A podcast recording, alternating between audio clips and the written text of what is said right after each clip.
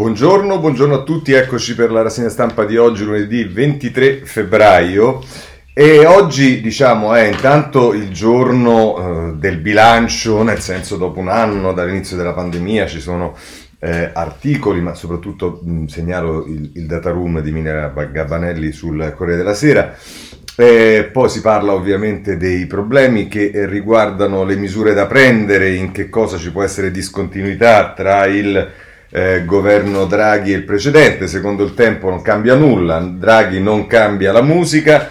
E mentre invece ci sono ovviamente iniziano, iniziano, a spuntare una serie di articoli di approfondimento, quasi di consiglio su come muoversi sui temi eh, del fisco, degli ammortizzatori sociali, della cultura, della pubblica amministrazione, della scuola, dei giovani, il clima, insomma eh, si entra un po' più nel merito, ecco, diciamo rispetto a prima, per fortuna. Ci sono le parole incredibili del professore senese nei confronti di, Giorgia Meloni e ci sono su questo articoli, articoli su tutti i giornali.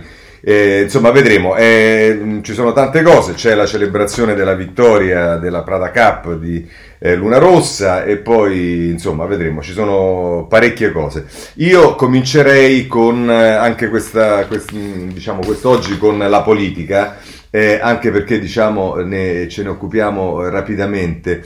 Eh, vorrei innanzitutto segnalarvi sulla stampa ci stanno tre pagine, anzi in prima, richiamata in prima pagina, poi due pagine di intervista a Paolo Gentiloni, il titolo di apertura della prima pagina è Gentiloni, con Draghi rinasce l'Italia, quindi diciamo qualcun altro anche fuori dai nostri confini si è accorto che diciamo, c'è un piccolo cambio di passo rispetto a prima.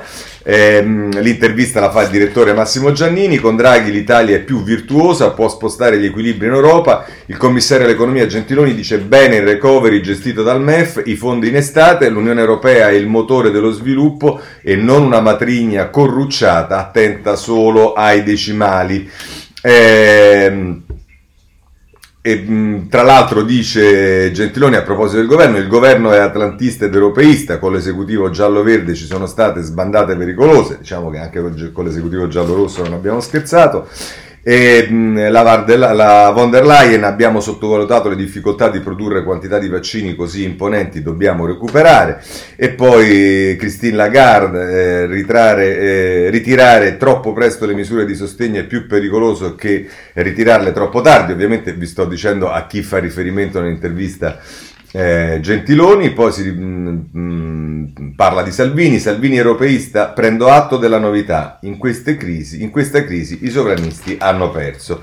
E poi rispetto alla Russia, quando la Russia attacca i nostri principi, l'Europa deve reagire e con la Cina non siamo spettatori. Insomma, queste sono le eh, tre pagine sulla stampa di... Eh, anzi le due pagine sulla stampa riservate a Gentiloni. E poi vi segnalo sempre dalla stampa a proposito della comunicazione, eh, ci sta eh, a pagina 9 eh, eh, Massimiliano mm, Panarari eh, che scrive addio storytelling, ecco i silenzi istituzionali, così Draghi rivoluziona le parole del potere.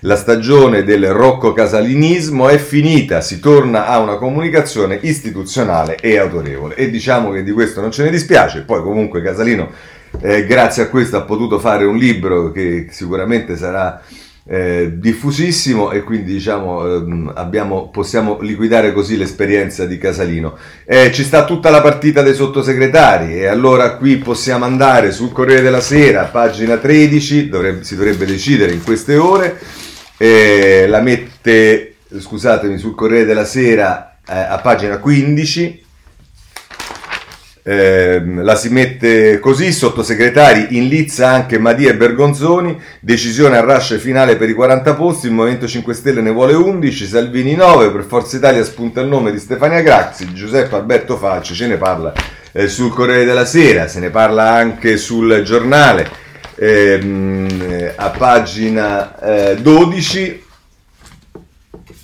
eccolo qua, i sottosegretari, rush finale, ma il PD preme per il rinvio. Il Premier vorrebbe chiudere oggi la partita. Caos nei Dem, ancora le prese con il nodo Poderosa. Eh, vabbè, eh, questo è un problema che diciamo, non si risolverà, anzi non si sarebbe dovuto risolvere con i sottosegretari, qualcuno diceva, ma evidentemente non è stato ascoltato. Anche la stampa a pagina 8, Draghi tiene per sé la delega ai servizi e chiede il 60% di donne sottosegretarie.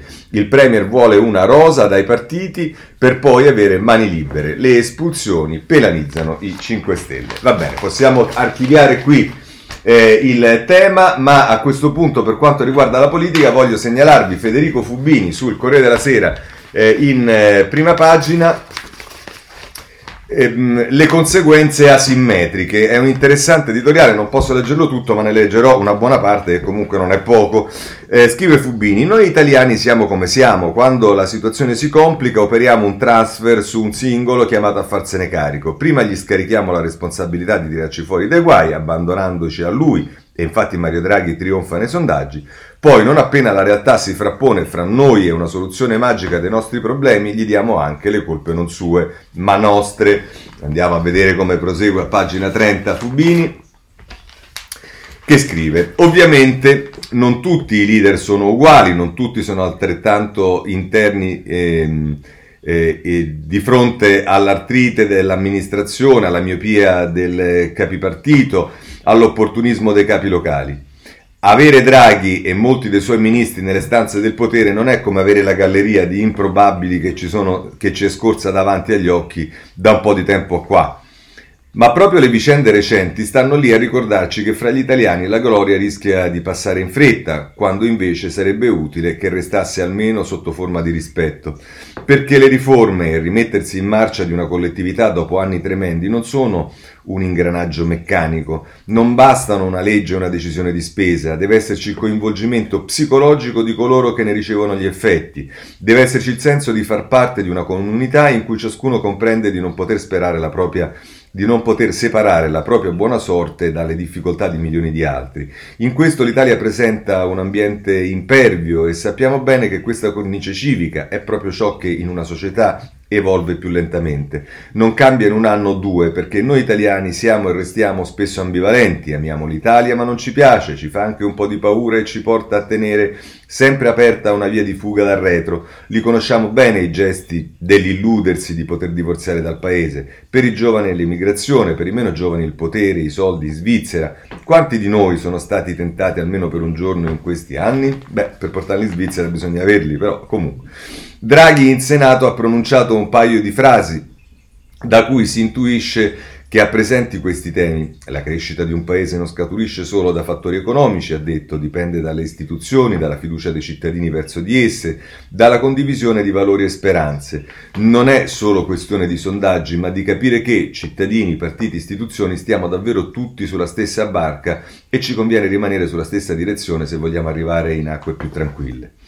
Cos'è dunque che può minacciare e cosa invece preserva quel capitale di buona volontà con cui parte il nuovo governo?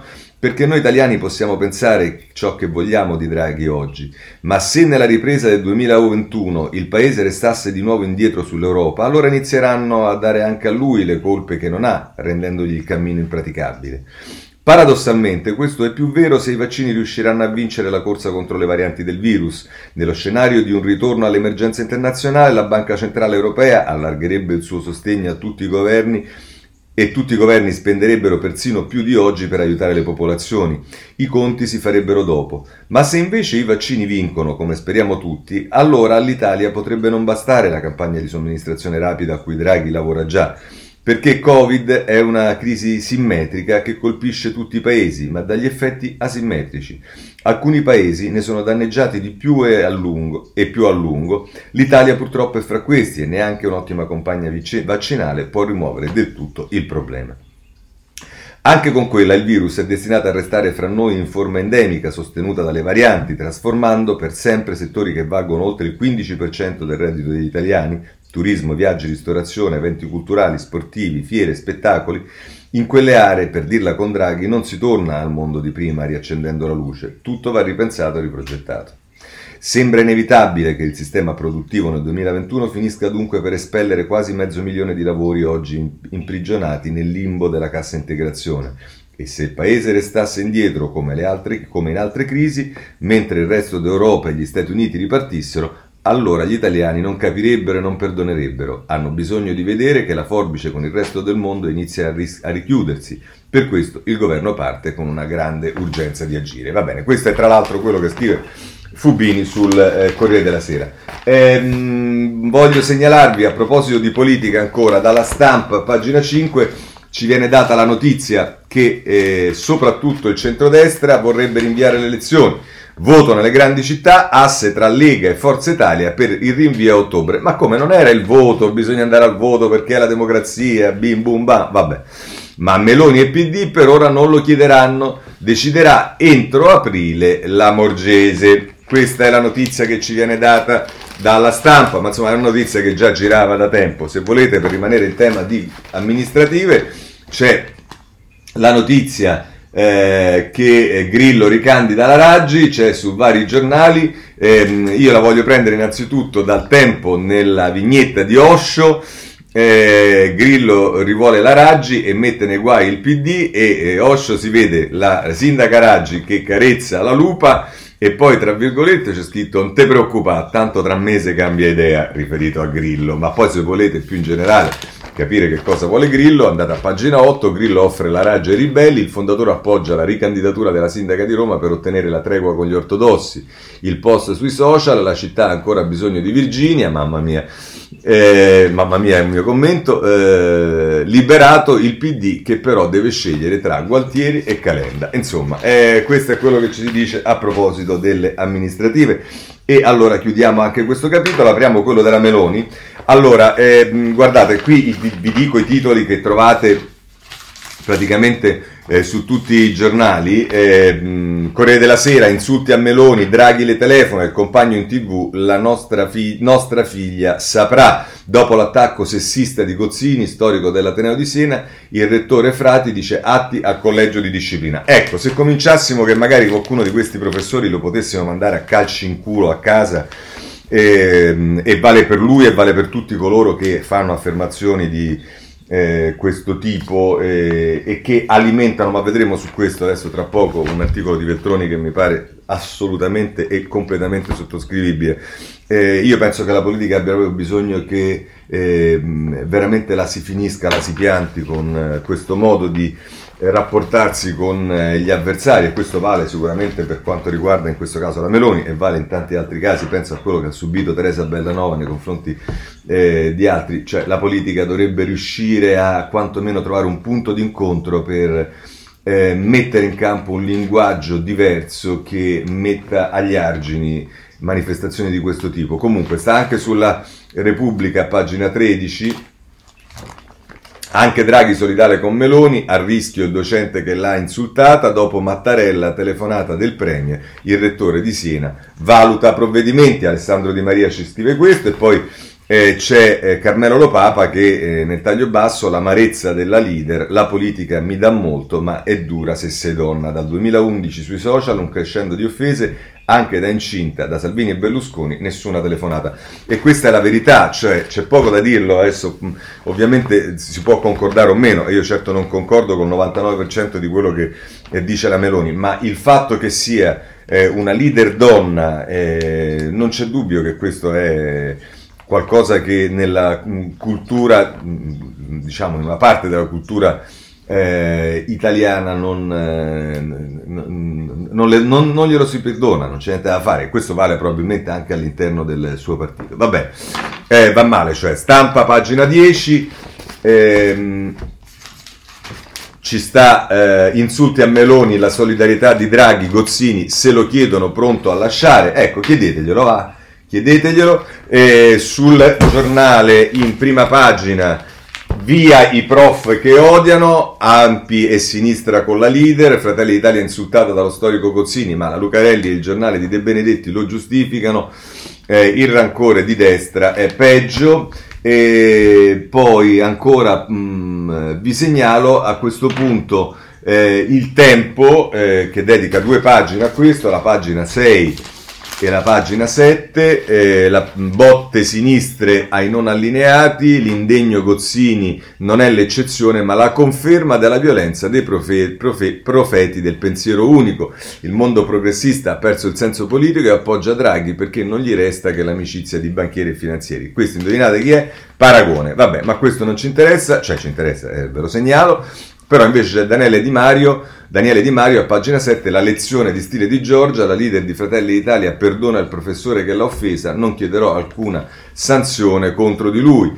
E va bene, questo è quello che ci dicono i giornali, ma a questo punto voglio segnalarvi eh, tre cose. Eh, eh, mascheroni sul eh, giornale in prima pagina L'atteggiamento di Gozzini non è solo da condannare perché è oltraggioso, ma perché è molto pericoloso nelle sue possibili conseguenze. Il punto non sono le offese zoomorfe, zoomorfe scusate, pesanti che non staremo a ripetere, ma la quasi, ma la scientificità raggelante, quasi una lezione universitaria con cui il professore a un certo punto spiega che Giorgia Meloni non ha mai letto un libro in vita sua, che è del tutto ignorante, che non può conoscere chi sia Bertolt Brecht e tantomeno il significato della frase citata nel suo discorso alla Camera davanti a Mario Draghi, e che semplicemente da ignorante ha chiesto a un suo addetto stampa di cercare su Wikipedia qualche citazione d'autore a caso. Le è piaciuta quella e l'ha messa lì all'inizio del suo intervento. Ecco, qui non siamo più all'insulto, chi se ne frega di una scrofa o di una vacca. Qui siamo alla negazione della persona. I nazisti parlavano di Antenmensch, non so come si dice, subumano, qualcosa di non del tutto umano. Gozzini ha superato persino il concetto di avversario politico già da tempo trasformato in nemico ed è arrivato a definire ideologicamente l'altro come un essere inferiore. Il prossimo passo quale sarà? Si domanda. Vi segnalo anche sulla stampa c'è Flavia Perina che... Eh, eh, scrive a pagina 10 il, vasto, il vaso stracolmo della misoginia, dice serviva una goccia che facesse traboccare il vaso per segnalare il limite raggiunto dalla misoginia e dal sessismo nel linguaggio pubblico italiano. La goccia a casa di Giorgia Meloni, bullizzata in radio da un terzetto di uomini influenti, un professore universitario, uno scrittore, un intellettuale, con termini da trivio che in questa occasione vale la pena di ripetere per segnalarne il livello. Pesciarola, rana, vacca, scrofa, insomma questo è quello che eh, giustamente scrive la Perina, ma volevo eh, invece leggervi quello che scrive Walter Beltroni sulla prima pagina eh, del Corriere della Sera. L'odio da odiare senza divisioni.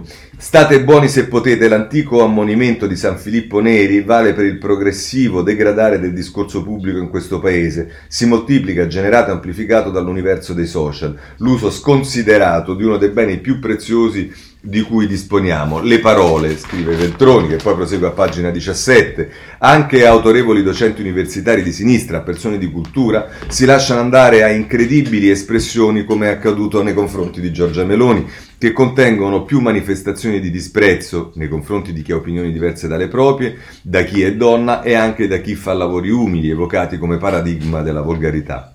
Spero e non credo che chi ha pronunciato quelle parole coltivi realmente, razionalmente dentro di sé quei molteplici disvalori ma lo spirito del tempo sembra autorizzare l'insulto come forma normale di comunicazione, come codice capace di assicurare ascolto e seguito. Non esiste un odio giusto e uno sbagliato, l'odio va sempre odiato e personalmente ritengo parte di questo male il carattere sincopato delle relazioni che si accendono se viene colpita la propria parte e si attenuano fino a sparire quando riguardano gli avversari. Anzi, in questo tempo livido, i nemici se si ha l'onestà di condannare, come ha fatto il Presidente della Repubblica, gli epiteti orrendi usati contro Giorgia Meloni, si ha poi l'autorità per condannare episodi analoghi di segno opposto e viceversa. L'intermittenza dell'indignazione è parte di questo clima benefico. Quello che ha generato l'assurdità non troppo censurata a destra degli insulti e delle minacce fasciste a una donna, il meglio della società italiana come Liliana Segre. Proprio lei ha detto mi sono data il compito di fare qualcosa per evitare che il mondo vada verso una deriva di odio. L'odio nasce dalle parole e dai piccoli gesti quotidiani e poi finisce nell'orrore come io ho potuto vedere da chi prima l'ha predicato con le parole e poi messo in pratica con i fatti. Queste sono le parole di Liliana Segre. L'odio di sinistra e quello di destra si assomigliano, dice Veltroni, non hanno a che fare con il conflitto che è anima della democrazia. L'odio è sempre la demonizzazione delle diversità, di ogni diversità, quella razziale, religiosa, sociale, di sesso e quella politica, eppure la storia dovrebbe aver insegnato ai vari seminatori di odio di professione che poi può capitare, ed è allora grottesco, che il bersaglio delle proprie strali ad un certo punto, opla, diventi non solo il rispettato interlocutore di un dibattito, ma persino un alleato di governo. Ho un'immagine che porto nella memoria, quella di Sandro Pertini che, negli anni in cui i ragazzi di destra e di sinistra si uccidevano per le strade, si recò, lui presidente partigiano al capezzale di un ragazzo di destra, preso a sprangate dai violenti di turno. Odiamo l'odio, tutti insieme, solo così eh, vedranno si vedranno nitidamente le differenze di valori e programmi, quelle di cui una democrazia ha bisogno. Così Walter Beltroni sulla prima pagina del Corriere della Sera e possiamo chiudere anche eh, questo capitolo. Passiamo ai partiti. Movimento 5 Stelle è quello sicuramente più in subbuglio, ce ne parla il Corriere della Sera nelle pagine 14 e 15, a pagina 14 è Alessandro Trocino, Di Maio, basta con le faide interne e riappare Grillo, pro Raggi, il ministro Di Maio, cioè le consultazioni su Rousseau è stata come un congresso, Conte, spero che il Movimento 5 Stelle lo possa accogliere a braccia aperte. E poi nel taglio basso c'è Cesare Zapperi che si occupa di chi difende eh, i dissidenti, Borré, l'avvocato scalatore che ha già difeso 70 fuoriusciti, ora pensiamo a nuovi ricorsi, al legale si sono rivolti Morra e altri quattro parlamentari cacciati. Eh, dice tra l'altro l'espulsione dai gruppi parlamentari non è disciplinata, valutiamo se impugnare il passaggio di deputati e senatori al gruppo misto. E poi però c'è Emanuele Buzzi che intervista il capogruppo alla Camera, Crippa, firmare le espulsioni non è stato facile, ma il voto degli iscritti deve essere rispettato. Ora non sarà stato facile, però io voglio pure bene a Crippa, un amico, ma insomma gli hanno mandato una, legge, una lettera in cui dicevano eh, molto gelidamente, avete votato contro, dicendo vi, vi, vi, espelliamo, che si conclude però con cordiali saluti, che diciamo, vabbè. Eh, il capogruppo 5 Stelle alla Camera Crippa, la strada intrapresa è giusta, lavoriamo ancora di più nella maggioranza, battaglie legali, liberi di farlo. Beh, ci mancherebbe altro, la libertà in questo caso eh, non è che viene concessa da qualcuno, è una libertà che ci viene data da tante cose, compresa la Costituzione. Ma andiamo avanti, c'è Repubblica da vedere, pagina 12 eh, sempre a proposito del Movimento 5 Stelle, eh, Di Maio apre a Conte ma la grana Casaleggio frena il direttorio 5 Stelle. Il ministro dice con l'ex premier solo un arrivederci, spero presto sia accolto, le mire dei ribelli sulla leadership a 5, la mail di Grillo per rinviare il voto. Nel taglio basso c'è un eh, intervista a, a Castaldo, che è il vicepresidente del Parlamento europeo, Beppe ci ha messo la faccia, rinnegato da chi in aula ha detto no. Liti su Rousseau, è ora di negoziare. Insomma, questo è quello che dice. Ma se volete sapere di più, ovviamente potete leggervi l'intervista, che io non ho materialmente proprio il tempo di leggere. Eh, anche la stampa segue le evoluzioni del Movimento 5 Stelle, lo fa a pagina scusate, il giornale segue le rivoluzioni 5 Stelle, lo fa eh, a pagina 13. Il Movimento 5 Stelle perderà oltre 4 milioni con la faida delle espulsioni. I contributi di Camera e Senato caleranno di un terzo. Lezzi e Morra sulle barricate, non ce ne andiamo. E poi qui pure si dice che Grillo rilancia la Raggi con Aridaglie.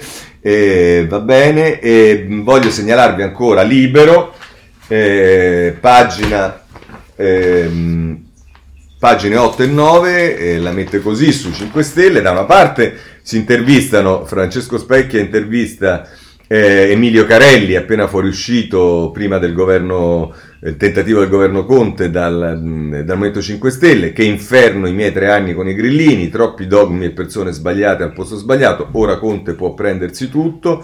Mm,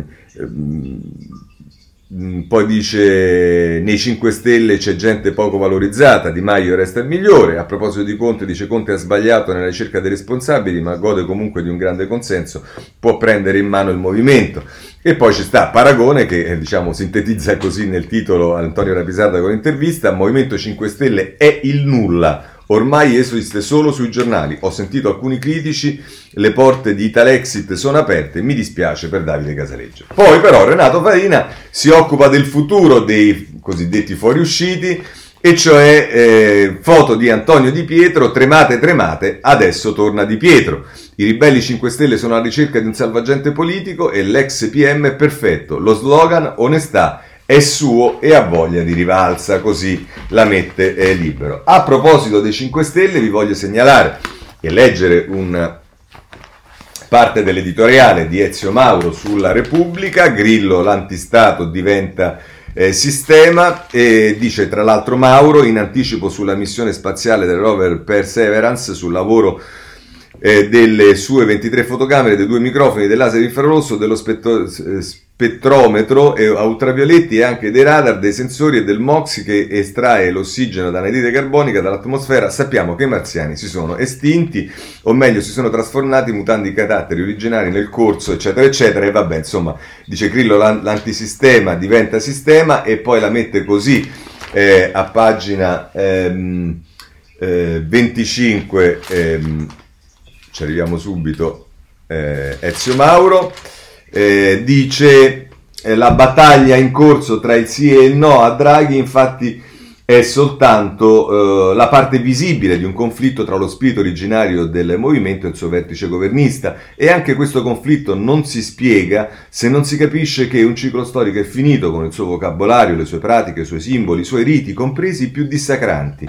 Un modo di far politica e la contropolitica che la contestava radicalmente sono precipitati insieme nel vortice dell'emergenza, travolti entrambi per insufficienza.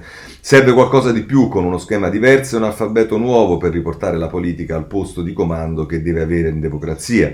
In questo senso Grillo, dopo aver urlato per anni davanti al paese che il re era nudo, sta strappando di colpo i vestiti ai grillini per spingerli a rivestirsi con abiti nuovi più adatti alla stagione, perché l'addobbo ideologico non si eh, porta più.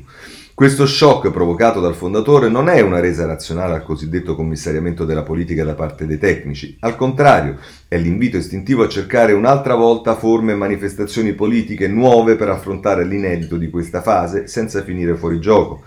La temperatura molto alta della crisi del Movimento 5 Stelle, in piena crisi del Paese, accorcia il ciclo a 5 Stelle dall'annuncio dell'avvento eh, dell'annuncio, dell'avvento, del comando e del declino, bruciando le velleità de- e demagogie ma anche esperienze e opportunità nello spazio di una sola generazione politica, costretti ad ammira- ammainare la bandiera di Conte, che li ha sorretti oltre la loro linea di galleggiamento naturale, i grillini scoprono all'improvviso di essere senza guida politica, senza leadership, senza autorità riconosciuta se non quella incorporea di Grillo.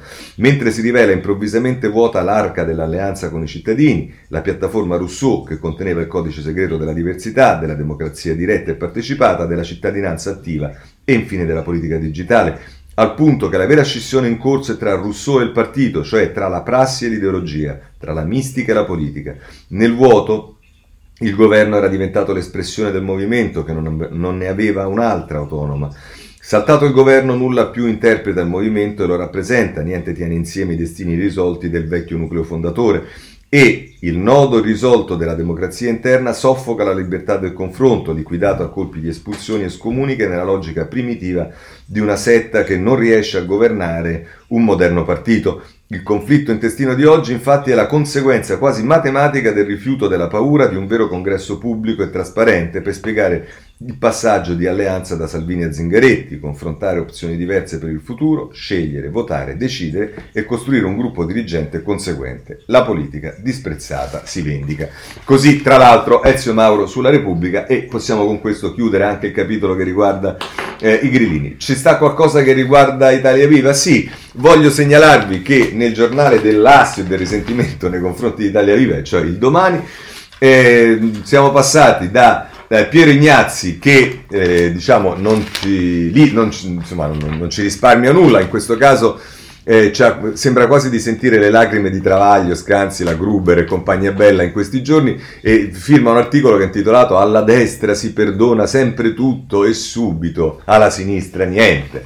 Va bene, tolto il pianto, però il, il pianto di eh, Ignazzi, che eh, noi comprensiamo e al quale siamo solidari e vicini, per il momento che sta vivendo. E, invece eh, vi voglio segnalare sul domani eh, c'è eh, una ex deputato del Partito Democratico, un grande pensatore di livello, ehm, ovviamente diciamo ehm, ognuno poi lo, può immaginare come vuole, e che eh, firma un articolo ospitato dal giornale del Rancore eh, che si intitola La parentesi di Draghi deve servire a rendere Renzi inoffensivo. Il presupposto di questo articolo di Grandi è che tutto quello che è accaduto, se effettivamente sia eh, merito eh, o responsabilità di Renzi, bisogna renderlo offensivo perché il sottotitolo è Renzi è pericoloso. E vabbè, questo è Alfiero Grandi, ragazzi.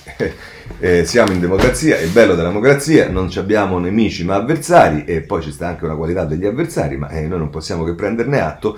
E voglio segnalarvi per chiudere però è una cosa ehm, eh, divertente che riguarda Renzi, ce la dice il eh, tempo a pagina 4, eh, non riguarda la politica, riguarda lo sport, però visto che siamo in una comunità eh, dove ci divertiamo anche un po'. Eh, la notizia è nel taglio basso di pagina 4, il figlio di Renzi, marcato da Maldini Junior, finisce 2-2. Pareggio nell'incontro di Serie C tra Sprosesto e Pistoiese, esordio titolare primo, da titolare per il primogenito del leader di Italia Viva. Ecco, è l'unica cosa di calcio di cui voglio parlare oggi, perché per me non è una giornata particolarmente felice. E concludo segnalandovi ehm, un articolo del Foglio che non parla in quanto tale di Italia Viva, ma invece eh, parla di possibili future eh, alleanze ed è ehm, sulla pagina eh, 3 del foglio ehm, eh, Marco Cecchini, Bonino, Calenda e Renzi, tifosi accaniti, rapporti di reciproca stima con Yakel Khan e quelli consolidati negli anni con Amato, Prodi, Monti, la poca dimestichezza con gli attuali vertici delle parti sociali, il sostegno del Financial Times, la visione dell'Europa condivisa con Macron, la confidenza con Janet Yellen, eh, segretaria al tesoro di eh, Biden. Questo è il foglio eh, bene, andiamo avanti e a questo punto occupiamoci delle cose eh, che riguardano il virus. E insomma, il bilancio. Sul bilancio voglio segnalarvi due pagine, la 8 e la 9 della Repubblica, il virus un anno dopo ci salvano Unione Europea e famiglia, da ottobre la paura ha ripreso a salire. E adesso i cittadini preoccupati sono vicini al 90%, la democrazia si stringe attorno a un capo non politico e sia Draghi sia Conte hanno consensi alti, questo è Ilvo Diamanti che eh, ci dà ehm, eh, diciamo, il quadro della eh, situazione dal punto di vista del sentimento degli italiani. Se volete però capire eh, di più di un bilancio, possibilmente anche eh, diciamo, anzi innanzitutto sulla pagina eh, quarta del, dell'inserto eh, Annalisa Chirico punto, del foglio, a che punto è la notte della pandemia, continuare a, present- a prestare attenzione senza cedere all'isteria? E però dicevo se volete un quadro anche diciamo con un eh, paragone con altri eh, paesi dobbiamo andare sul data room di Milena Gabbanelli a pagina eh, 6 eh, scusate a pagina 12 del Corriere della Sera eh, morti, chiusure, PIL, Italia e Unione Europea. A confronto, Madrid perde più ricchezza, meno 11%, ma contiene le vittime, la Germania fa meno 5%, poi si pente e chiude tutto, l'Italia ha più decessi e meno 8,8% di PIL, i ritardi nelle decisioni. Insomma, è un'intera pagina che eh, vi segnalo. E eh, vi segnalo anche mh, per quanto riguarda, diciamo, ehm, il, eh, un paragone o un bilancio di un'altra ehm, di un'altra situazione che è quella americana, eh, pagina 6 della Repubblica, mezzo milione di morti negli USA, il muro del dolore in prima pagina, New York Times, più vittime che nelle due guerre mondiali e in Vietnam. Eh, così eh, la mette Repubblica, su questo voglio segnalarvi anche eh, il ehm, eh, libero in, eh, a pagina 4, se non erro.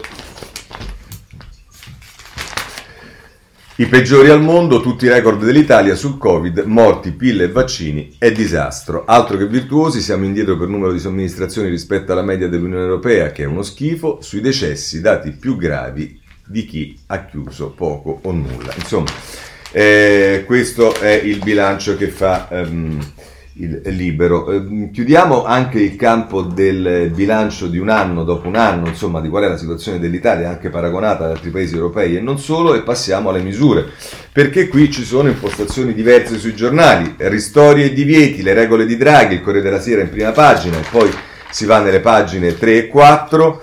Eh, scusate, nelle pagine 2 e 3 i, i ristori saranno immediati per ogni attività chiusa è quello che ci dice il eh, Corriere della Sera, pagina 2, e poi divieto di spostamento tra regioni prolungato fino al 27 marzo, ristoranti, palestre e piscine, l'ipotesi di misure differenziate a seconda delle aree. Eh, questo è eh, il modo attraverso il quale eh, la mette il Corriere della Sera. Mh, segnalo che il Corriere della Sera intervista eh, Bonaccini e poi invece la Repubblica intervista l'altro governatore diciamo, del PD eh, Gianni in Toscana, Repubblica anch'essa pagine 2 e 3, a pagina 2 misure, linea dura di speranza, non si riapra, Gelmini frena. Oggi in CDM la proroga di un mese del blocco degli spostamenti, ma sulle altre restrizioni ancora non c'è accordo. Eh, poi, eh, se volete ancora, eh, su questo c'è un'impostazione che è quella del giornale, a pagina 6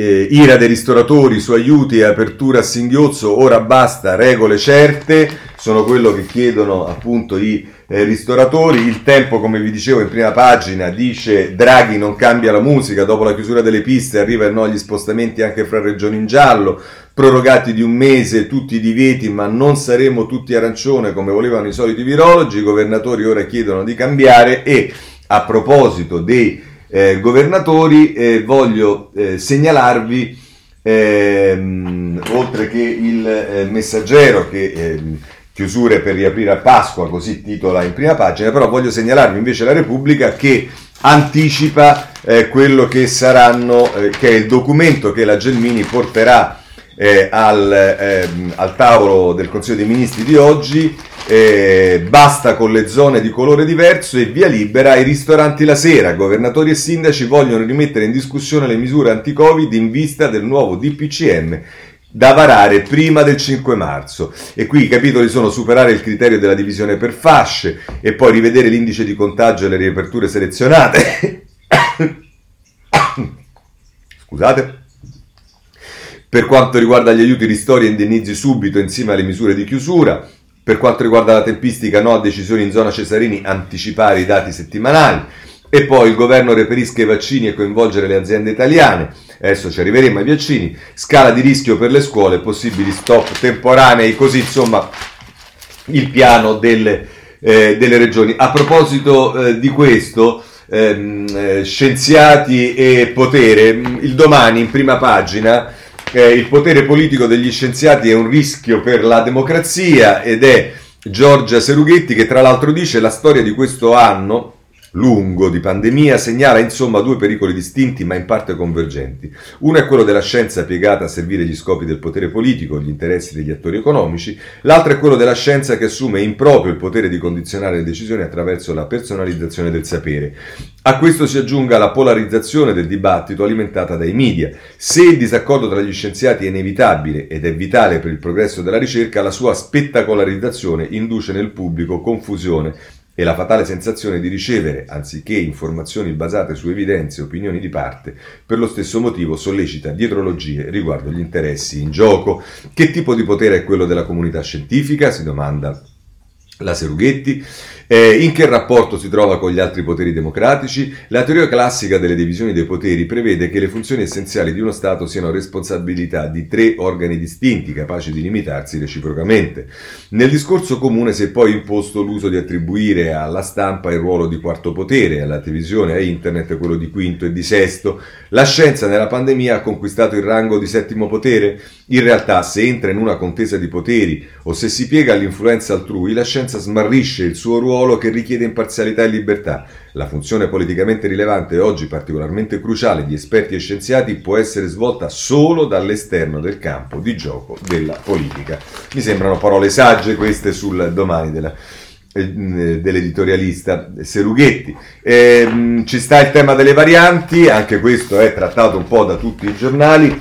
Eh, io ve la prendo sul Corriere della Sera, pagina 8, che la mette così, dove sono le varianti, le province più a rischio regione per regione, lo studio statistico a partire da aumenti anomali dei casi e l'ingegner Gelli, diffusione anche in zone insospettabili, Gianni Santucci che scrive sul Corriere della Sera, e poi ancora su questo, se volete, eh, avete il messaggero che dedica due pagine a questo tema, la pagina 4 e la pagina 5, a pagina 4 la mutazione del virus e il picco di metà marzo, attesi 25.000 contagi.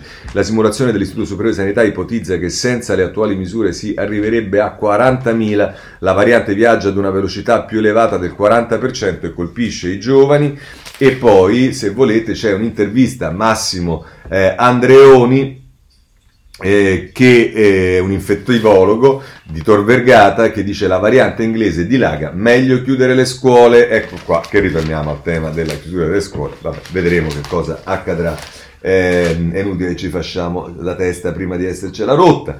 Eh, per quanto riguarda i vaccini, anche qui il tema è un cambio di passo, la spinta di Draghi in Europa per la produzione del vaccino. Marco Galluzzo a pagina 5 del Corriere della Sera inizia la prima settimana operativa del nuovo esecutivo il dossier per il Consiglio europeo eh, di eh, giovedì. E poi ehm, ancora eh, Repubblica, due pagine dedica ai vaccini, la pagina 4 e 5. Pagina 4, vaccini, il governo chiede alle regioni di accelerare sui prof, no all'idea di usare le scuole come hub, Gelmini dice tenerle aperte è una priorità, ma è a rischio l'arrivo di tutte le dosi nel secondo trimestre, quello decisivo. Poi c'è un'intervista al segretario nazionale della eh, FIMG eh, che eh, francamente non so eh, che, che, mm, che, cosa sia, sarà la Federazione Italiana, non so di che cosa, va bene, che dice però eh, che si chiama Scotti, noi, ah ecco, dei medici di base, noi medici di base convinceremo anche i dubbiosi. E poi però ci sono anche gli industriali che si ehm, mettono a disposizione bombardieri, bene aprire le fabbriche e ora si pensi ai precari, nostra l'idea di immunizzare anche sui luoghi di lavoro, quando le dosi arriveranno abbiamo, dobbiamo farci trovare eh, pronti. Questo è eh, la eh, Repubblica e poi c'è anche la stampa, pagina 6 ehm, e 7.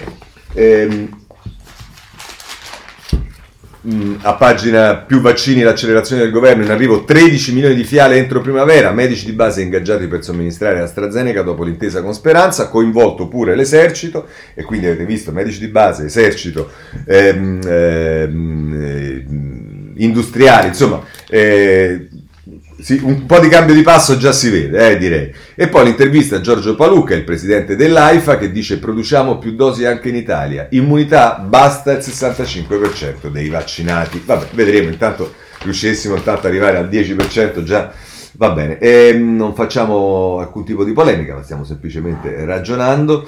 E sul tema vaccini vi segnalo eh, anche, va bene, vediamo due giornali eh, del centrodestra, il giornale a pagina 8, l'offerta degli industriali, vaccini in aziende e uffici, la doppia proposta di Confindustria e Confapi per accelerare la campagna di immunizzazione. Ecco appunto che eh, vediamo qui concretizzata meglio la proposta degli eh, industriali per quanto riguarda Libero a pagina eh, 5. Eh, si mette in evidenza una cosa, il confronto anziani senza antivirus, il nostro paese ha scelto di lasciarli in coda. La percentuale di immunizzati tra gli over 80 qui è solo del 6%, altri stati con dotazioni di farmaci identici, sono arrivati al 28%. Vabbè, questo per dare eh, un po' l'opinione anche di chi eh, la pensa diversamente. Eh, segnalo a proposito di vaccini la notizia che dà il Corriere della Sera che l'Inps non indennizzerà chi non si è fatto il vaccino, eh, lavoro, li, ah, scusate, l'INAIL, l'INAIL non risarcirà chi ha rifiutato di vaccinarsi, l'istituto studia nuove regole sugli infortuni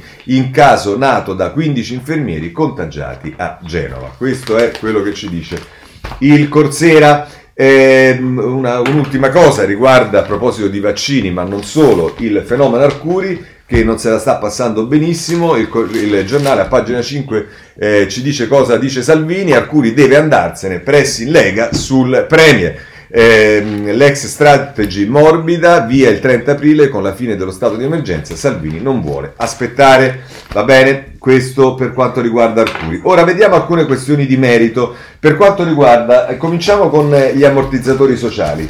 Eh, è il messaggero a pagina 6 che ci dice ai giovani professionisti almeno 780 euro al mese, niente contributi per tre anni. Questa è la riforma degli ammortizzatori sociali, le tutele per i lavori autonomi proposte dagli esperti del Ministero, sostegno per i redditi fino a 35 mila euro in caso di riduzione del 30% del fatturato. E poi, se volete, c'è un tema che è la riforma del fisco. Allora, innanzitutto il giornale a pagina 11 eh, ci dice eh, da marzo diluvio di cartelle, il centrodestra stop subito, Bernini serve una proroga di almeno due anni, ma i tempi sono stretti, probabile slittamento a maggio, perché il fisco sono anche poi le tante cartelle che eh, vanno pagate, ma vediamo che a proposito eh, di fisco, il Sole 24 ore in prima pagina ci dice eh, che eh, IRPEF trappola bonus aliquote, prelievo netto, il carico effettivo varia molto in base ad agevolazioni e regimi sostitutivi. Il metodo indicato dal Premier prevede un intervento sistematico su più tributi e sconti.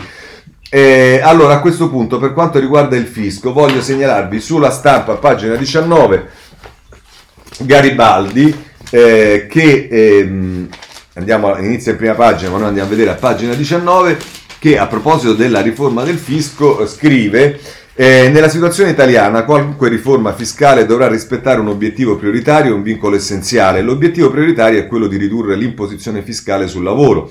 Il vincolo fondamentale è che la riforma non può essere fatta in disavanzo, poiché il debito pubblico esiste, ha raggiunto quasi il 160% del prodotto e va rimborsato. Il cuneo fiscale sul lavoro in Italia, ossia la differenza tra quanto le imprese pagano per un posto di lavoro e quanto effettivamente va in tasca ai lavoratori, è tra i più alti dei paesi OXE. Riducendo questo nucleo si avrebbe un aumento della domanda di lavoro e un aumento dei redditi di fine mese nelle tasche degli italiani. L'idea di ridurre queste imposte sarà condivisa da tutte le forze politiche. Affinché la riforma sia significativa servirà una riduzione di circa due punti di PIL, che significa tagliare le tasse sul lavoro di circa 32 miliardi. Qui iniziano i dolori, dice Garibaldi. Se accettiamo il principio che la riforma non si possa fare in disavanzo, occorre rimodulare al rialzo il resto dell'imposizione fiscale.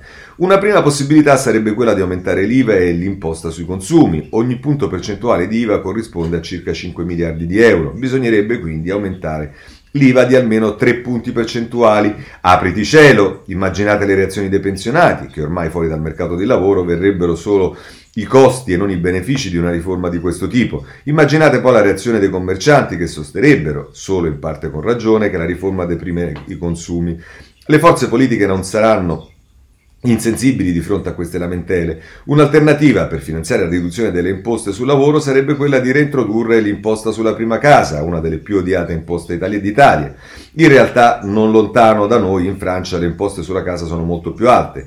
Aumentare le imposte sui redditi di impresa è poco ragionevole quando migliaia di imprese stanno fallendo. Molti dei partiti al governo saranno certamente contrari. La tassazione sui redditi da capitali e sulle rendite finanziarie e i guadagni finanziari in conto capitale oggi tassati al 26% rischierebbe di scatenare una fuga di capitali. Le alternative residue riguardano un aumento delle tasse di successione e una qualche forma di imposta patrimoniale. L'imposta di successione in Italia è certamente bassa, ma spesso facile da eludere. Un suo inasprimento starebbe, sbatterebbe contro il veto dei partiti di centrodestra al governo. Non resta che pensare a un'imposizione patrimoniale. Oggi esiste un'imposta sulle seconde case e una modesta imposta sui patrimoni finanziari.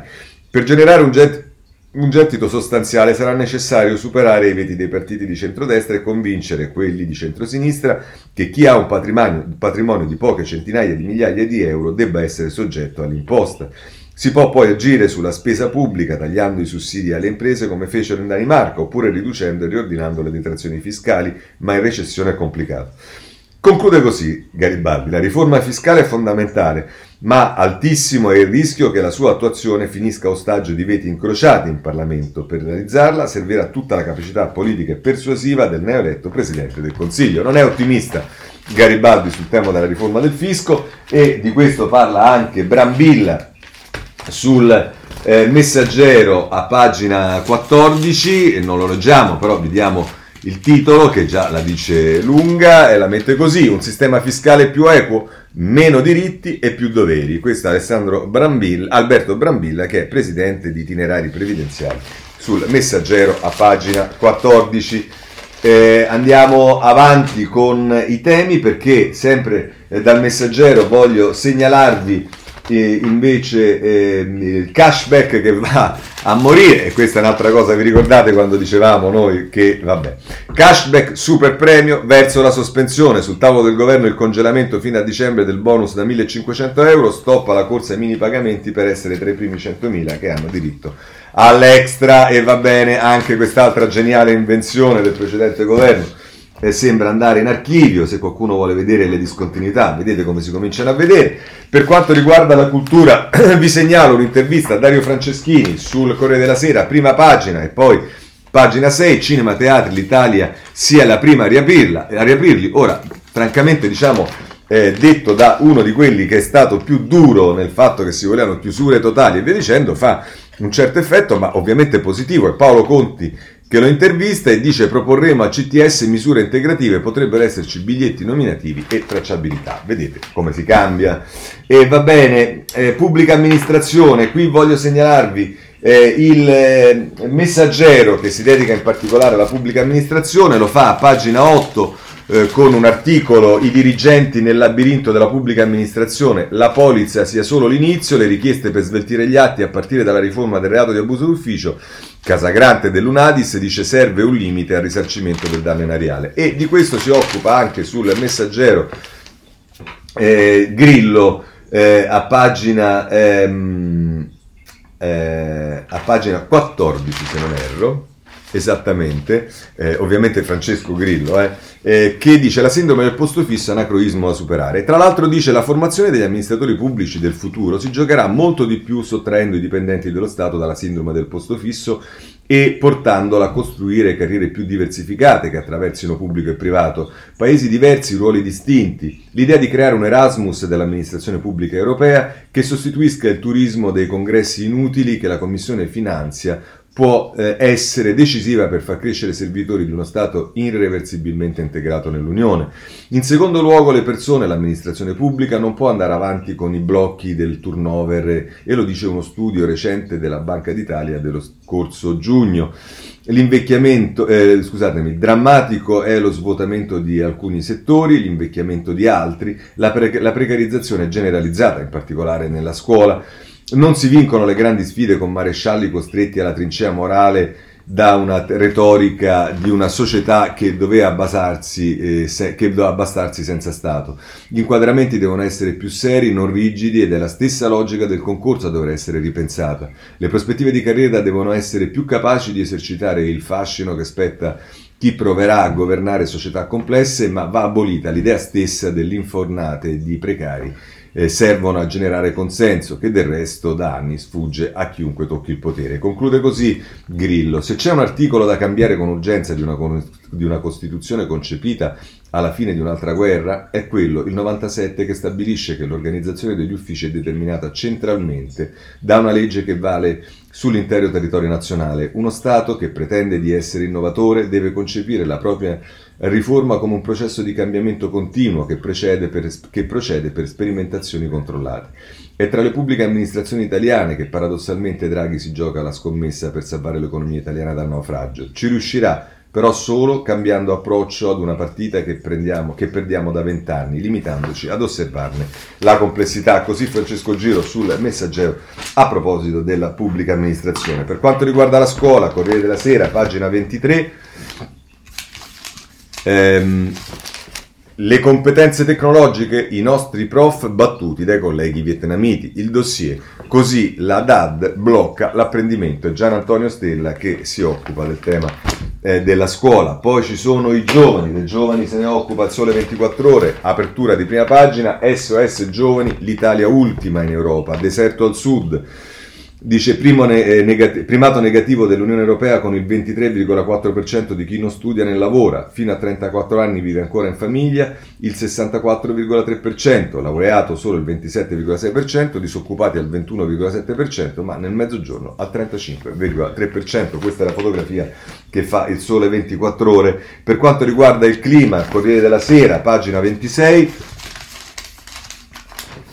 ehm, il clima cambia, anche la fertilità, più inquinamento, meno spermatozoi, l'allarme, sostanze esterne modificano i nostri organismi. È Sara Gandolfi che ce ne parla a pagina 26 del Corriere della Sera. Poi ci, sono, eh, ci sta il tema del lavoro, eh, questo lo prendiamo dalla Repubblica eh, a pagina 11